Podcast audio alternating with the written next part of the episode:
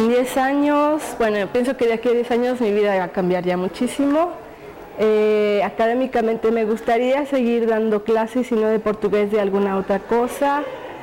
Yo creo que voy a tener en 10 años una familia establecida. Tal vez me gustaría vivir ya no aquí en la Ciudad de México porque los problemas de contaminación, tráfico y demás son tremendos. Me gustaría en otro lugar. Y este, no, yo me veo ya de aquí a 10 años en un cambio total en todas mis actividades.